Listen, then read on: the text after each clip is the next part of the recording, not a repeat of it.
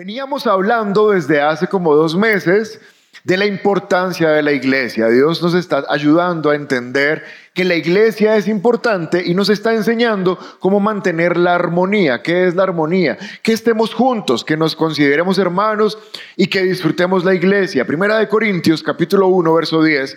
Es un versículo que ya vimos, ya estudiamos y solamente lo traigo para em, recapitular lo que estábamos hablando antes de de la visita de Pastor David. Primera de Corintios 1.10 dice, amados hermanos, les ruego por la autoridad de nuestro Señor Jesucristo que vivan en armonía los unos con los otros. Y va a definir qué es la armonía, que no haya divisiones en la iglesia. Por el contrario, sean todos de un mismo parecer, unidos en pensamiento y en propósito. ¿Qué es la armonía?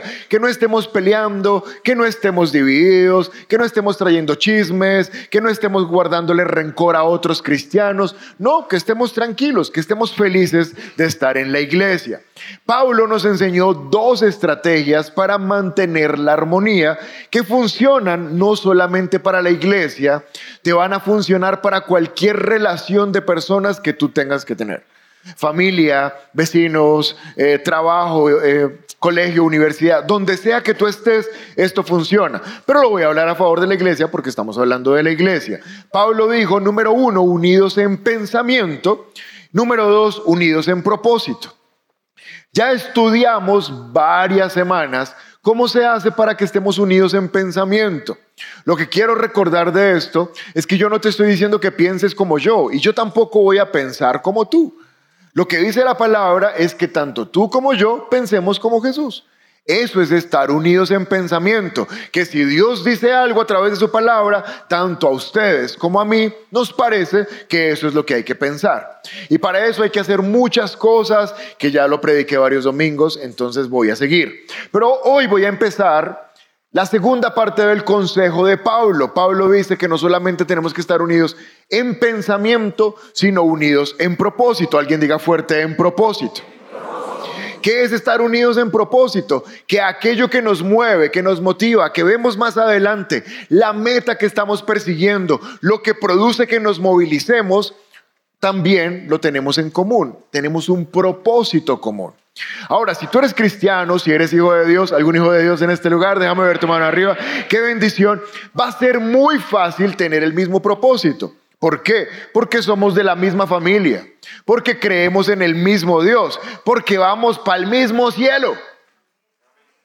¡Qué emoción! Entonces, tenemos el mismo propósito.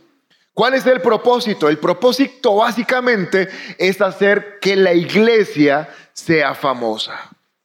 ¿Por qué? Porque la estrategia que Dios diseñó para nuestro tiempo se llama iglesia. La iglesia es, no, no es un lugar, la iglesia es una comunidad de creyentes que Dios estableció para dos propósitos grandes. El primero, que toda persona que no conoce a Cristo lo conozca. Entonces, para eso estamos acá, para eso nos vamos por internet hasta Canadá, Estados Unidos, Medellín, todos los lugares donde escribieron que están conectados. ¿Para qué? Para que gente que todavía no conoce a Cristo lo conozca y ahora ellos sean salvos. Pero el propósito número dos de la iglesia es que los que ya lo conocen, eso quiere decir todos nosotros, a partir del momento en que lo conocemos, ahora somos personas bendecidas. Y tenemos una vida bonita, chévere, feliz, abundante, sana. ¿Por qué? Porque somos hijos de Dios. Entonces la iglesia existe para que nos ganemos toda la cantidad de personas posible que todavía no conoce a Cristo y para que los que ya lo conocemos seamos felices. Porque todo el que obedece la palabra es feliz. Porque todos los hijos de Dios son bendecidos. ¿Por qué? Porque somos hijos de Dios. Ahora es importante entender que somos una sola iglesia. Esta no es una iglesia y la de en dos cuadras es otra iglesia y la de Madrid es otra iglesia. Todos somos la misma iglesia, solo hay una iglesia. Gálatas capítulo 6, versículo 10 dice, por lo tanto, siempre que tengamos la oportunidad, hagamos el bien a todos, en especial a quienes. En especial a quienes. Es decir, que todos somos la familia de la fe, somos la familia de la fe. Y tenemos familiares en la China, en Australia, en Brasil. Tenemos familiares por todo el mundo. Solo somos una iglesia.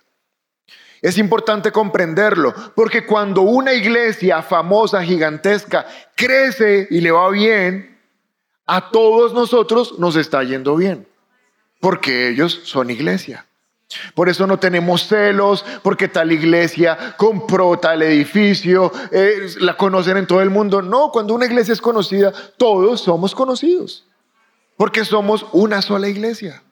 De la misma manera, cuando a una iglesia le va mal, en, la pandemia muchas iglesias tuvieron que cerrar, no, no tenían para el arriendo, pastores se enfermaron, la gente se fue. Cuando a una iglesia le va mal, nos está yendo mal a todos.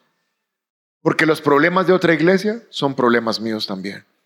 Porque somos una sola iglesia. ¿Estás comprendiendo? ¿Por qué? Porque somos una familia. Pero hoy vamos a empezar a ver cuál es el propósito de la iglesia. Porque Pablo dijo, unidos en pensamiento y unidos en... Veamos cómo era el ministerio de Jesús cuando estaba en la tierra, porque del ministerio de Jesús se deriva el ministerio de la iglesia. Él dijo, las cosas que yo hago, ustedes también las van a hacer. E incluso ustedes las van a hacer más que las que yo hice. Mateo capítulo 9, verso 35, dice la palabra de Dios. Jesús recorría todas las ciudades y las aldeas y enseñaba en las sinagogas de ellos, predicaba el evangelio del reino y sanaba toda enfermedad y toda dolencia del pueblo. Cuando vio a las multitudes, tuvo compasión porque estaban confundidas y desamparadas como ovejas sin pastor. Y a sus discípulos les dijo, la cosecha es grande, pero los obreros la cosecha es, y los obreros, la cosecha es, y los obreros. Así que oren al Señor que está a cargo de la cosecha y pídanle que envíe más obreros a sus campos. Estos versículos muestran el panorama de cómo Jesús hacía su ministerio, cómo hacía la obra que Dios lo envió a hacer. Pero lo que ocurrió es que después de que Él se fue, resucitó y se les aparecía a los discípulos y les dijo, ahora lo que yo hacía lo van a tener que hacer ustedes. Yo ya no voy a estar, pero están ustedes. Y por eso se llaman cristianos. Cristiano significa como Cristo o iguales a Cristo. Este lugar está lleno de Cristos porque somos cristianos. Yo quiero responder una pregunta. ¿Por qué la iglesia hoy Título, por favor. Gracias. ¿Por qué la iglesia hoy sigue siendo indispensable? Porque la iglesia hoy sigue siendo indispensable. ¿Cuántos años tiene la iglesia? La iglesia tiene más de dos mil años. La iglesia nació en el libro de Hechos, en Pentecostés, cuando vino el Espíritu Santo, y desde ahí se llamaban cristianos. Desde ahí se reunían en casas, desde ahí tomaban la Santa Cena. Es decir, que la iglesia empezó en hechos y tiene más o menos dos mil años. Pero no sé, mírame un segundo. La iglesia en esos dos mil años jamás ha dejado de existir, jamás ha dejado de trabajar. Han pasado imperios, reinos, gobernantes, políticos, leyes, movimientos, modas, hippies, drogas, YouTube, Facebook. Ha pasado de todo. Y quiero decirte algo, la iglesia jamás se va a acabar. No se va a acabar. Porque la iglesia es una estrategia de Dios. ¿Para qué? Para traer los que no conocen y bendecir a los que ya conocen.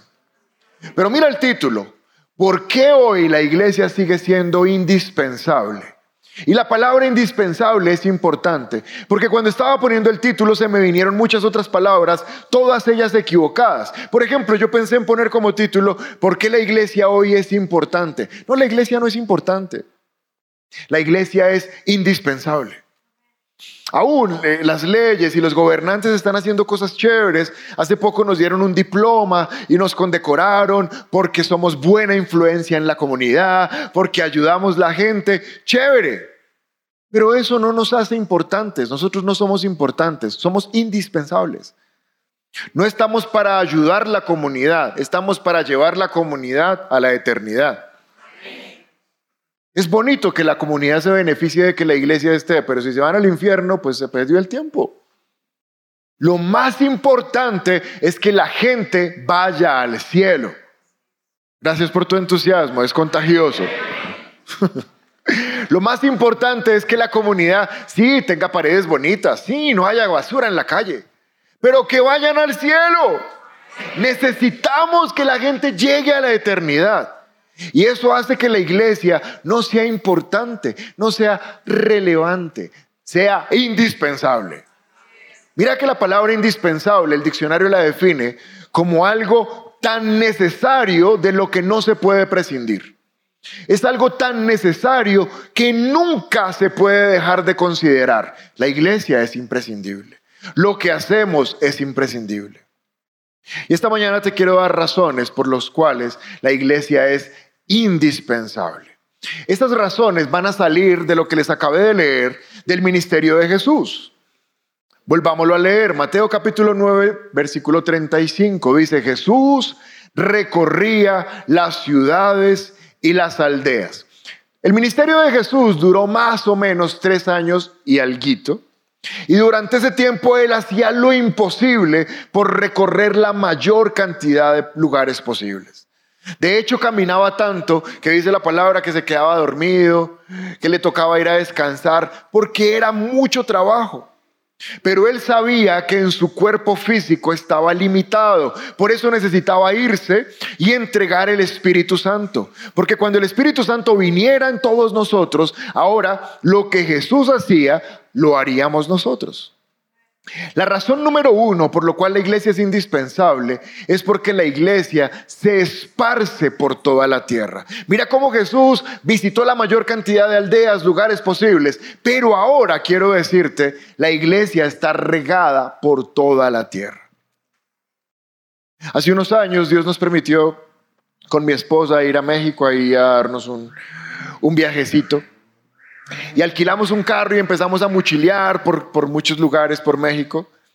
Y yendo por esas unas autopistas larguísimas donde no se ve nada ni nadie. Y paramos en un lugar porque nos sorprendió lo que vimos en ese lugar. De hecho, tomé la foto. Esta foto que van a ver es mía, la tomé yo con mi celular. Y paramos porque en medio de la nada había una iglesia. Y si ven esa iglesia, era espectacular porque era una chocita ahí muy rústica. Era pequeñita, pero se llamaba Misión Presbiteriana Rey de Reyes. Y tuvimos que parar, tuvimos que bajarnos y tuvimos que tomar la foto porque yo estaba sorprendido de que en ese lugar tan recóndito y desolado hubiera una iglesia. ¿Sabes por qué? Porque la iglesia está regada por toda la tierra. Pero más adelante seguimos manejando y volvimos a parar porque nos encontramos otra. ¿Puedes poner la foto? Esta ya era un poquito más estilizada. Ya al menos tenía cemento, pero todavía conservaba el estilo de la, de la como una chocita. Porque eran comunidades, no eran ciudades, quizás eran personas que habían tenido historia de, de indígenas, eran personas del campo. Pero donde sea que vayas, vas a encontrar una iglesia. Porque el propósito de la iglesia es esparcir el Evangelio por todos los rincones de la tierra. Hechos capítulo 1, versículo 8. Está a punto de descender el Espíritu Santo y Jesús les dice, este ya es Jesús resucitado, pero recibirán poder cuando el Espíritu Santo descienda sobre ustedes y me serán testigos. ¿Me serán qué? ¿Y serán qué?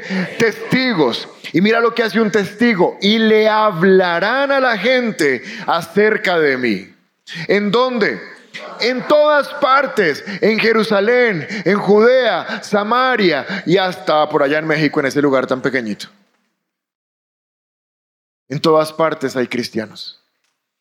En todas partes hay iglesias. Estaba viendo un poquito de la historia de Corea del Norte. Corea del Norte es el país más hostil contra el cristianismo. Es un país donde, no sé si has visto documentales, ellos no tienen internet, ellos no tienen medios de transporte, ellos solamente creen lo que el régimen les dice que crean.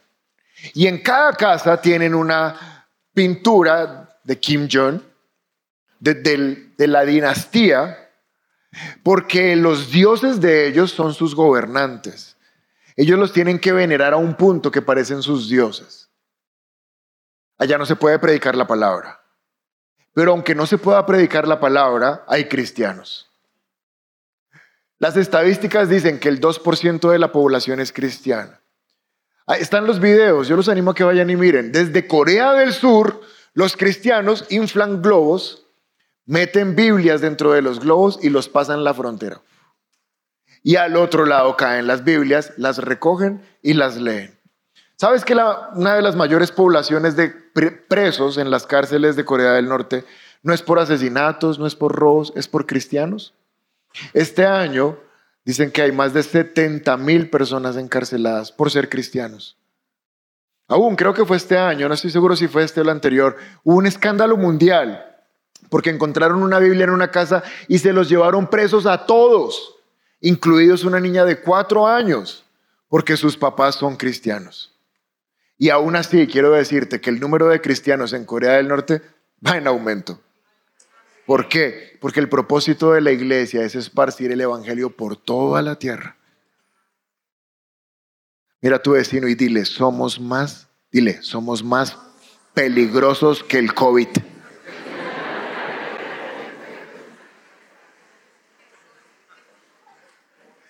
Donde sea que estamos, alguien se contagia de Cristo. Porque el primer propósito y la primera razón por la cual la iglesia es indispensable es porque tenemos que esparcir el Evangelio por toda la tierra. Fue la orden que Jesús nos dio. Cuando reciban el Espíritu Santo, cuéntenle a otros de mí. ¿Alguien aquí recibió el Espíritu Santo cuando creyó en Jesús? ¿Le estás contando a otros? Porque el Espíritu Santo es para contarle a otros. Mira, Dios no me mandó a mí a contarle a otros. Dios mandó a la iglesia a contarle a otros. Cada uno tenemos una responsabilidad de contarle a otras personas acerca de Cristo. Y es la razón número uno, para esparcirnos por toda la tierra. Pero número dos, dice la palabra que Jesús no solamente iba y caminaba sino que enseñaba, versículo 35 de Mateo 9, y enseñaba en las sinagogas y predicaba el Evangelio. Ahí hay dos términos que se parecen pero son diferentes. Uno es enseñar y el otro es predicar. No son lo mismo. Y te voy a explicar por qué no son lo mismo. Porque la población a la cual va dirigido el mensaje es diferente.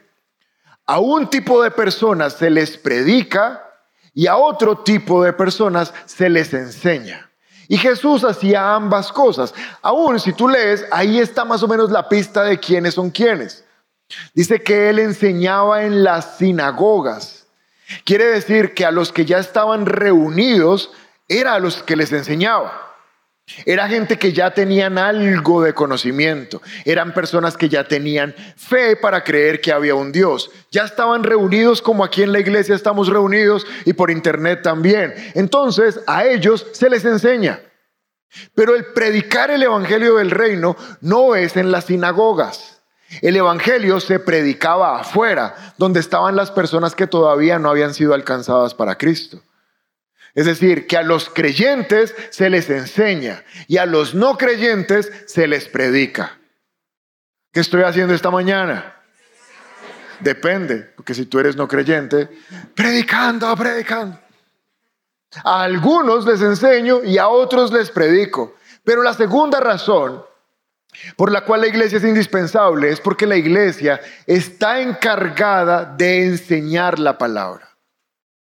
El segundo propósito de la iglesia, el primero era esparcirse, pero el segundo es enseñar la palabra. Mateo 28, versículos 19 y 20 dice la palabra, por lo tanto, vayan y hagan discípulos. ¿En dónde? ¿En dónde? ¿Hasta en dónde? A ver. Hasta Corea del Norte. Hasta México en esa iglesia pequeñita. En todas las naciones bautizándolos en el nombre del Padre, del Hijo, del Espíritu Santo. Versículo 20, pónganle el ojo al versículo 20. Enseñen a los nuevos, ya son discípulos, ahora hay que enseñarle a estos nuevos discípulos. No dice predíquenle a los nuevos discípulos, dice enséñenles a obedecer todos los mandamientos que les he dado. Y tengan por seguro esto, que estoy con ustedes siempre hasta el fin de los tiempos. Quiero que notes que Jesús dijo, vayan y hagan discípulos. Jesús no dijo, vayan y hagan creyentes. No dijo que nos quedáramos simplemente con la fe para creer que no nos vamos a ir al infierno. No, toda persona que ha creído en Cristo ahora es retada a convertirse en un discípulo de Cristo. Para eso se les enseña la palabra. Hoy te estoy enseñando la palabra para pasarte de tu creencia a tu discipulado, que te vuelvas discípulo del Señor. Y Jesús mismo nos dice qué es un discípulo. Dice, enseñen a los nuevos discípulos a obedecer los mandamientos. ¿Qué es un discípulo? Una persona que obedece. ¿Qué es un creyente? Una persona que cree. ¿Qué es un discípulo? Una persona que obedece lo que cree. ¿Cuántos creen que venir a la iglesia es bueno? ¿Cuántos si le salió asado no vinieron? A pesar de que creían que era bueno, lo reemplazaron. ¿Cuántos creen que si Dios dice que diezmemos es porque es bueno? ¿Cuántos diezman? No me lo digas. Porque una cosa es creerlo, otra cosa es obedecerlo. ¿Cuál es la diferencia entre un discípulo y un creyente? Que el discípulo obedece lo que Dios le dice que haga. El creyente lo cree y el creyente tiene una fe tremenda, pero puede que en muchas áreas de su vida no obedezca. ¿Por qué? Porque no es discípulo. Ahora escucha que la palabra dice, vayan y hagan discípulos, porque lo que necesitamos es discípulos, no creyentes. Pastor David hace ocho días me dijo, eh, la iglesia está, se está multiplicando, la iglesia está creciendo y sabes que la verdad es que la iglesia no ha empezado a crecer. Y que ya no quepamos y que toca hacer más reuniones y abrir las puertas para no morir de la asfixia o del sueño. No significa que la iglesia está creciendo. Yo estoy seguro que la iglesia ni siquiera ha empezado a crecer. ¿Sabes por qué? Porque Dios no puede enviar crecimiento hasta que no haya discípulos que sostengan el crecimiento. Y en 11 años casi de pastores que llevamos con mi esposa, nunca hemos trabajado porque lleguen más personas. No nos interesa. Porque de qué nos sirve que lleguen 100 personas si no tengo discípulos que las sostengan. Por la misma puerta que entraron, no, por la misma puerta que entraron, no, entrarán por esa puerta y por esa se irán, porque tenemos entrada y salida de emergencia. Dios no ha empezado a enviar el crecimiento, iglesia, porque antes tiene que tener obreros. ¿Sabes qué dijo Jesús? Cuando hayan muchas multitudes, se necesitan muchos obreros.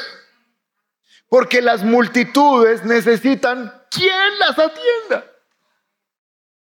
Por eso estoy seguro que aún no han empezado a enviar, a llegar las multitudes. Porque Dios está formando obreros en este lugar para que reciban esas multitudes. Ahora la pregunta es, ¿tú eres un obrero o eres un creyente? Porque qué bendición que seas creyente, pero el propósito de la iglesia no es que seas creyente, es que seas obrero. Porque un sinónimo de discípulo es obrero. Y uno escucha cosas como, pastor, póngame a hacer algo que ya termine el discipulado. No, ese es un concepto equivocado. El discipulado no se acaba nunca. Puede que hayas acabado el módulo de discipulado. Pero seguiremos aprendiendo a ser discípulos hasta que nos muramos. Porque nunca tendremos una revelación y obediencia completa a la palabra. Y discípulo significa alguien que obedece la palabra. Así que el día que uno piense que ya terminó de discipularse, ese día empezó a desobedecer. No, nuestro discipulado termina cuando nos morimos o cuando Jesús viene por nosotros. La iglesia tiene muchas estrategias para discipularnos, módulos, SEPCO, REMA, clases los martes, eh, muchas cosas. pero nunca terminamos el discipulado. Yo aún estoy siendo discipulado. Yo necesito todavía verme con mi pastor y que me disipule, porque yo no estoy formado. Amén. Número tres. Llevamos dos razones por las cuales la iglesia es indispensable. Número uno, para esparcirnos por toda la iglesia. Número dos, para recibir la enseñanza de la palabra y convertirnos en, ¿en qué?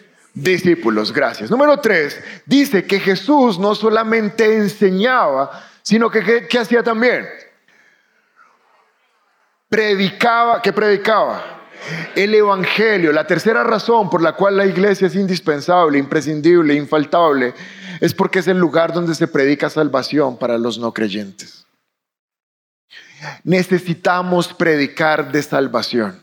Lucas 4, 18, Jesús hablando, primera predica de Jesús, desenrolla el rollo del profeta Isaías, primer versículo que Jesús va a predicar en la vida en público. El Espíritu del Señor está sobre mí, porque me ha ungido. ¿Para qué me ungió? Para llevar qué? ¿Para llevar qué? ¿Para llevar qué? No, el Evangelio. Porque Evangelio y buena noticia son sinónimos. Para llevar el Evangelio. ¿A quiénes? ¿Quiénes son los pobres? Todos aquellos que todavía no conocen a Cristo. Tercero, predicación del Evangelio para los no creyentes, para los no conocedores, para los que todavía no tienen a Jesús en su corazón. Este es el objetivo número uno de la iglesia, los que no conocen. Y Jesús dijo, cuando venga el Espíritu sobre ustedes, me serán testigos. ¿Qué cuenta un testigo? Si buscas la definición en el diccionario, dice que un testigo solo puede contar lo que vio. Porque si cuenta lo que no vio, ¿qué es? Ush. Bueno, yo iba a decir un falso testigo, no todas esas cosas ahí. Sí, un chismoso, un mentiroso, un falso, un inventón. Nos desahogamos ya. Pero la palabra dice que tú vas a ser testigo. Tú vas a predicarle a las personas porque tú eres testigo. ¿Sabes de qué le vas a predicar? De las obras maravillosas que Dios ha hecho en tu vida. Porque Dios ha sido demasiado bueno con todos nosotros. Mírame acá un segundo y quiero decirte que no has sido testigo todavía de todo lo que Dios va a hacer contigo. Dios va a hacer cosas todavía más grandes, más maravillosas y más poderosas. Pero no para que digas, Ay, Dios, cómo me consiente tan lindo. No, Dios te quiere consentir, pero para que lo cuentes, para que otros sepan que Dios fue bueno contigo. Estaba en la inmunda, estaba en lo peor del vicio, estaba en lo peor de la enfermedad. Ya no me podía levantar de la cama y míreme cómo estoy, ahora me puedo mover, porque Dios es bueno. Y la gente, los que no conocen, van a decir, ah, ¿en serio? O sea, yo sí me acuerdo que usted estaba ahí todo encorvado, que parecía un ocho. Si usted está así es porque ese Dios que usted tiene es de verdad. Yo quiero ir donde ese Dios. Porque el Señor va a hacer que ustedes sean testigos. Estaba esta semana cortándome el cabello, no sé si vieron que me peluqué.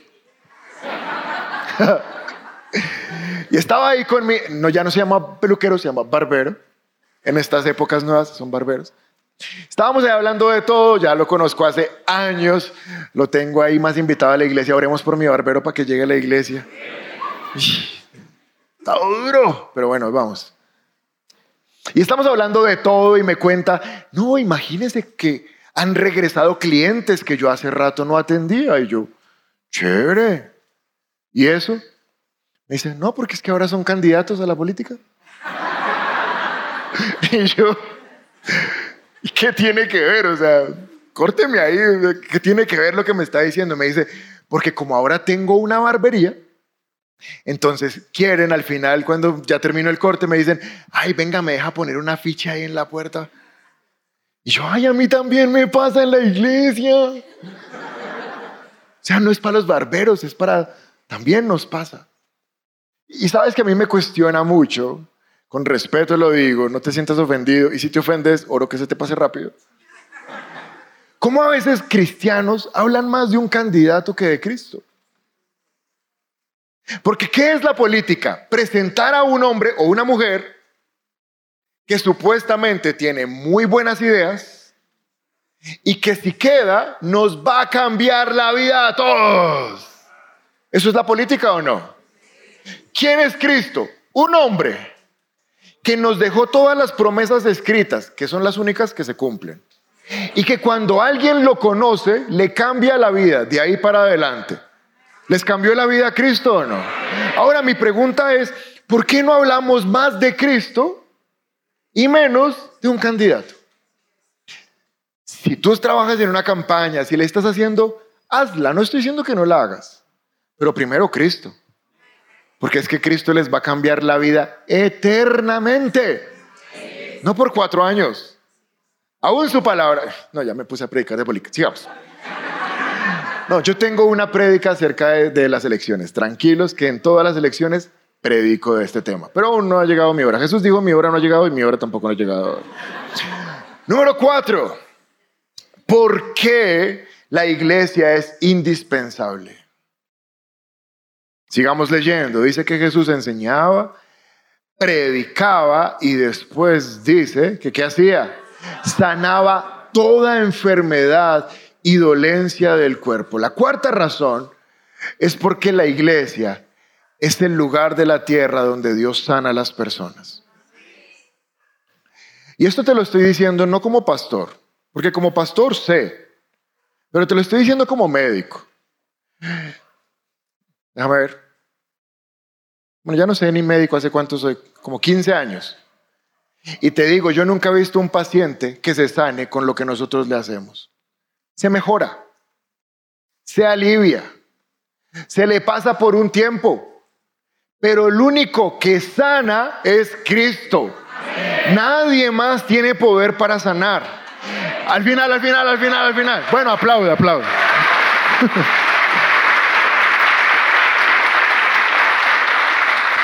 Marcos capítulo 16, verso 17. Dice la palabra, y estas señales milagrosas acompañarán a los que creen. ¿Quién cree? ¿Cuántos aquí creen en Jesús? No, no, no me sirve. Déjame ver manos arriba. ¿Cuántos creen en Jesús? Aquí dice que a los que creen hay señales que los acompañan. Número uno, expulsarán demonios. Número dos, hablarán nuevos idiomas, nuevas lenguas. Número tres, tomarán serpientes en las manos, no les pasará nada. Número cuatro, si beben algo venenoso, empanada venenosa, no les hará daño. Número Eso aplica para todo. Número cinco, lee conmigo a la voz de tres. Un, dos, tres. Pondrán sus manos sobre los enfermos y ellos sanarán. Hoy todavía Jesús está sanando personas. Aquí se han parado Aquí han dado sus testimonios. Hace, no sé, dos, tres meses les mostré los exámenes del pulmón de una persona que tenía cáncer en quimioterapias. Ya no lo tiene. Sanó a Emanuel, que era el bebé de dos meses que estaba en la UCI. Emanuel vive en mi conjunto, sus papás y Emanuel. Y el otro día yo iba caminando por mi conjunto. Conjunto en Colombia es un barrio. Y entonces vamos ahí y yo veo a, la mamá de Manuel, a la abuelita de Manuel, y veo un coche. Y yo me asomo a ver en el coche y veo a ese niño y digo, ¿quién es él? Y la mamá me dice, Manuel y yo. Ah, ese chino todo gordo, cachetón, rojo, popocho. Ese no puede ser Emanuel. Porque mira, yo te digo, yo te digo que yo sé cómo es un paciente que sale de una UCI, yo sé. Es un paciente demacrado, es un paciente caquéctico, caquéctico, es un paciente hipotrófico, es un paciente que tiene sarcopenia, que los músculos se le han chupado. Ese chino no puede ser Emanuel. Era Emanuel. ¿Sabes por qué? Porque la palabra dice que el mismo espíritu que levantó a Jesús de los muertos es el que ahora está en nosotros vivificando nuestro cuerpo. aún en la iglesia se sigue moviendo el Espíritu de Dios. Mira, ¿cuántos de ustedes tienen un testimonio de que Dios sanó algo de su cuerpo? Déjame ver manos arriba. Personas que no levantan su mano es porque están tan sanos que ni siquiera han tenido la necesidad de creer por un milagro. No es porque tú seas sano, no es porque hagas ejercicio, aunque hagas ejercicio. No es porque comas fruta, pero come fruta. Es porque el Espíritu de Dios está en ti. Y si el Espíritu de Dios está en ti, Él es el que te mantiene sano. Él es el que nos mantiene vivos. Está ahí mi papá, está esperando que dé el testimonio. Ha llegado el momento de dar el testimonio. me dijo al final, quiero dar un testimonio y yo lo doy. Estaba esta semana en su finca, entró a la, oficina en la mitad de las reuniones a contarme, llorando. Estaba en la finca, él solo, trabajando, y de repente se le vino una columna de acero encima y él no la sintió, o sea, no la vio venir, solo sintió cuando algo hizo. Y cuando se volteó, la columna había caído y no le había tocado ni un cabello. Me lo contó llorando. Y me decía, yo quiero que sepan que Dios fue el que me protegió. Porque Dios todavía está cuidando su iglesia. Necesitamos estar reunidos. Cuando tú estás ahí, mira, puede que ni siquiera te pongan las manos, que nadie ore por ti. Te levantas y te vas a la casa y al rato, oiga, se me quitó. Ya me puedo mover. ¿Por qué? Porque el Espíritu de Dios está aquí en este lugar. Y donde el Espíritu de Dios está, hay libertad.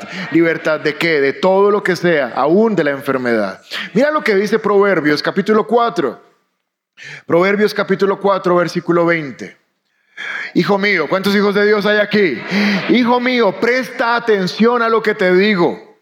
Escucha atentamente mis palabras. No las pierdas de vista. Déjalas que lleguen hasta lo profundo de tu corazón. ¿Sabes qué está describiendo Proverbios? El proceso de discipulado. Escucha, atiende, obedece, déjalas que lleguen a lo profundo de tu corazón. Estás recibiendo la enseñanza de la palabra. Y cuando eso pasa, la palabra traerá vida a quien la encuentra y le dará salud a todo tu cuerpo. Mientras recibes la predicación de la palabra, tu cuerpo está siendo sano, porque la palabra en ella misma tiene la esencia de la salud. Y se necesita escuchar la palabra porque hay personas cristianas que no tienen la revelación de que tienen el derecho legal de ser sanos. Y, les, he, he, explicado esto y se los vuelvo a recordar. De ahí sale esa frase que dice, sanos y salvos. Eso es una frase que usa el mundo. Uy, ¿cómo está? Uy, sano y salvo. Esto viene de la palabra salvación. Todo el que tiene salvación tiene sanidad, porque son el mismo combo. Están dentro de los resultados de la cruz para la iglesia. Esto es como un combo. Mira, yo llevo 10 años y un poquito de casado y nunca en mi casa ha habido teléfono fijo. Yo nunca he tenido aparato telefónico. Pero todo el tiempo he pagado el combo de, telefonía con... ¿Cuántos de mi grupo? Ah, somos muchos. Hagamos un plantón. Esto es injusto. Y uno no, que mire que para lo de las gigas, que no sé qué. Sí, tanto con telefonía y no. Ay, tan bonita su merced. Es que mire, en mi casa no existe el teléfono fijo. ¿No malos? Eso es un combo. Pero es que no tengo el aparato, no me importa. Es un combo. Y uno paga el bendito combo porque es un combo. La salvación y la sanidad están en combo. No las puedes separar, no se pueden dividir. Si creíste en Jesús para ser salvo, crees en Jesús para ser sano. Es un combo. Está pegado, está amarrado. No puedes devolverlo, está, está en combo que tienen internet y telefonía fija saben de sanidad. Quinta razón por la cual la iglesia es indispensable. ¿Cuál es la primera? Muy bien, esparcirse por toda la tierra. ¿Cuál es la segunda? Enseñanza de la palabra para ser discípulos. ¿Cuál es la tercera? Predicación para los que no conocen que sean salvos. ¿Cuál es la cuarta? Sanidad, para que las personas reciban sanidad. Quinta, ahí vamos. Miren lo que dice. Y Jesús predicaba y Jesús sanaba toda enfermedad y toda dolencia del cuerpo. Y aquí hay, y toda dolencia del pueblo, perdón. Aquí hay una diferenciación. Porque la palabra tiene que decir sanaba enfermedad y sanaba dolencias. Porque pueden ser dos cosas diferentes. Hay personas que por fuera puede que hagan mucho ejercicio y se vean así súper sólidos y, y todos grandotes y su alma echa un caos. Y puede que por dentro estén destruidos. Puede que su dolencia no sea física, sino emocional. Y Jesús no quiere solamente sanar nuestro cuerpo, Jesús quiere sanar nuestra alma. Y por eso dice que Jesús sanaba las dolencias. Y esa es la quinta razón por la cual la iglesia es indispensable. Porque el propósito de la iglesia es sanar a los quebrantados de corazón. Lucas capítulo 4, verso 18. Hace un momento leímos una porción, ya lo vamos a leer completo ahora sí. Y el Espíritu del Señor está sobre mí, porque me ha ungido para llevar el Evangelio a los pobres. Me ha enviado a proclamar que los cautivos serán liberados, que los ciegos verán y que los oprimidos serán puestos en libertad. Si tú miras el versículo, hay dos tipos de personas que deben recibir libertad. Dice que unos son los cautivos y otros son los oprimidos. Si nombra dos, es porque son diferentes.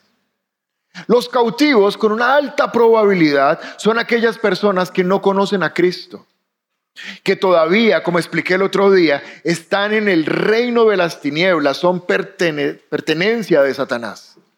Tú y yo no somos, porque tú y yo somos redimidos, fuimos sacados del mercado de esclavos de Satanás, pero hay personas que todavía están ahí. Y son cautivos, no se pueden ir, son prisioneros del diablo. Pero después, Lucas 4:18 ahora habla de los oprimidos, que también necesitan libertad, pero son diferentes a los cautivos. Porque ¿quiénes son los oprimidos? Pueden ser hijos de Dios, cristianos, personas salvas, pueden ser personas que sirven a Dios, pero que todavía están oprimidos por Satanás. Y aún en la iglesia hay oprimidos por Satanás.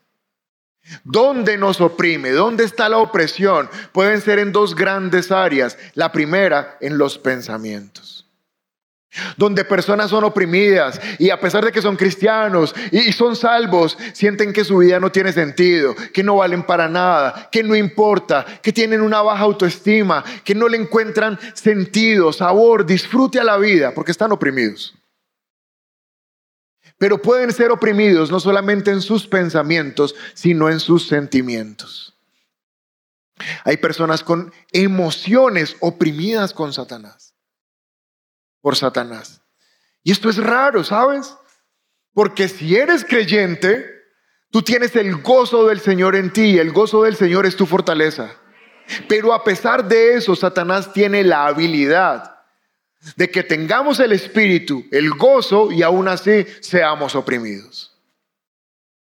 Y el problema realmente de pensamientos oprimidos y de sentimientos oprimidos es que el resultado de esas dos cosas es algo horrible y son decisiones oprimidas. El que está pensando mal y el que está sintiendo mal, decide mal. Y cuando decide mal, ahí sí que hizo el combo agrandado. Porque ahora va a recibir el resultado de su mala decisión. Te lo voy a poner en un ejemplo que casi no pasa, pero lo voy a poner. Y lo voy a poner con un hombre para que no me digan las mujeres, uy, no, con un hombre. Este es un hombre que tiene baja autoestima, que en la vida no le ha ido bien con las relaciones y que se siente feo, se siente que se va a quedar solo. Y de repente se, aparece una mujer linda, empieza en una relación tóxica, una relación que no va bien. Pero para que no se le vaya, entonces el tipo empieza a hacer de todo para que ella no se vaya. Terminan teniendo una relación más allá de lo que debieron tener y al final esa persona se termina yendo. Y este se queda peor que como empezó. Porque si antes se sentía feo, ahora es feo y solo.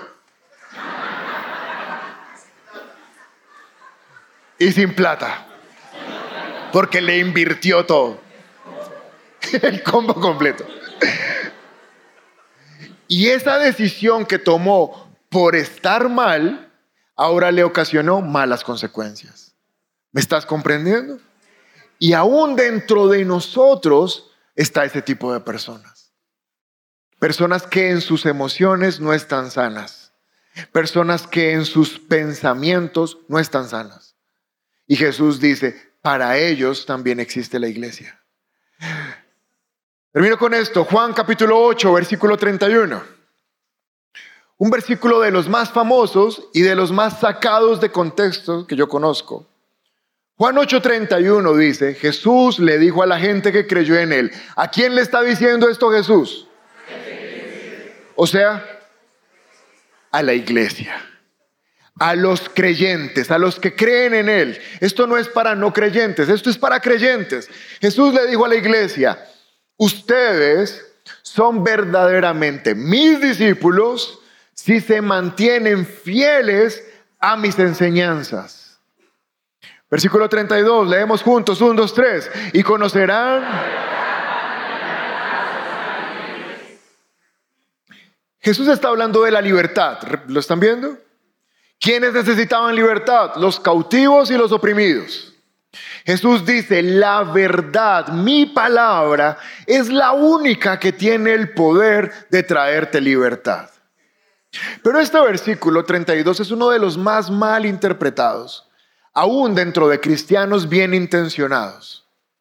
Porque entonces uno dice, sí, yo tengo problema con la pornografía, a mí todavía, me gusta meterme el viaje de marihuana, yo tengo todavía problemas de infidelidad, tengo esposa, pero me gusta tener varias sucursales. Sí, lo reconozco, pastor. Écheme una buena orada ahí para que la verdad me haga libre. Es un error.